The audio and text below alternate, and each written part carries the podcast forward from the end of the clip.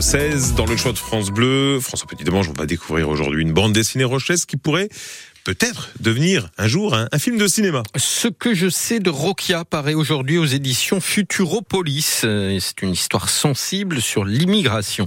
La scénariste rochelaise, Kitri Simon, y raconte une histoire vraie. Euh, quand elle a accueilli avec sa famille une jeune femme migrante de 19 ans, originaire du Liberia. Une rencontre très éloignée de ce que la narratrice aurait imaginé. Et cette bande dessinée a aussi déjà été repérée par des producteurs de cinéma. Elle a le potentiel pour faire peut-être un film. Elle a ainsi été sélectionnée lors d'un concours un peu spécial au dernier festival de la bande dessinée d'Angoulême. Julien Fleury y était. Et c'est maintenant le dernier album de ce Shoot the Book euh, Angoulême, ce que je sais de Rokia. Six minutes, pas une de plus pour convaincre un parterre de professionnels de l'audiovisuel. C'est la formule du concours Shoot the Book. Ce que je sais de Rokia fait partie des seulement 10 BD sélectionnés. C'est l'histoire de Marion qui vit à La Rochelle avec son mari et leur dernière fille et qui, via une association de soutien aux personnes en situation d'exil, s'apprête à accueillir chez elle Rokia. Sur scène, Hélène Sauger, responsable des adaptations chez Madrigal, la maison mère de Gallimard. Il y a un lien fort qui se noue avec la famille, mais avec cette dynamique de un pas en avant, deux pas en arrière dans la relation qui est assez déstabilisante pour Marion et qui révèle chez elle quelque chose d'intéressant, qui est une forme d'addiction au moment de complicité avec Rokia, qui sont comme des médailles pour elle.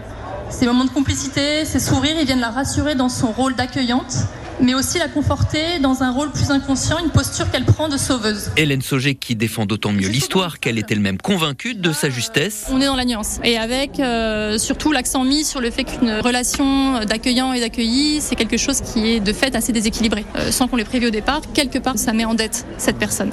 C'est pas facile d'aider, c'est pas facile d'être aidé. Reste à trouver un producteur, un réalisateur, mais ce n'est pas rien. La BD Rochelaise a déjà tapé dans l'œil du jury. J'ai trouvé que c'était une histoire moderne, une histoire dans laquelle on pouvait vraiment se projeter, parce qu'on s'est tous dit un jour euh, qu'est-ce que je peux faire? Audrey Brugère, directrice des adaptations littéraires chez Canal+. Euh, et si moi, est-ce que je serais capable euh, d'accueillir quelqu'un comme ça?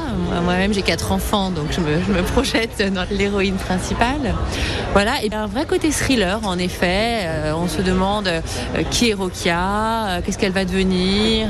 Des éloges en forme de cadeau pour la scénariste rochelaise Kitri Simon, qui se verrait déjà co-scénariste d'un film. Enfin. J'ai pas encore osé me projeter. Ouais.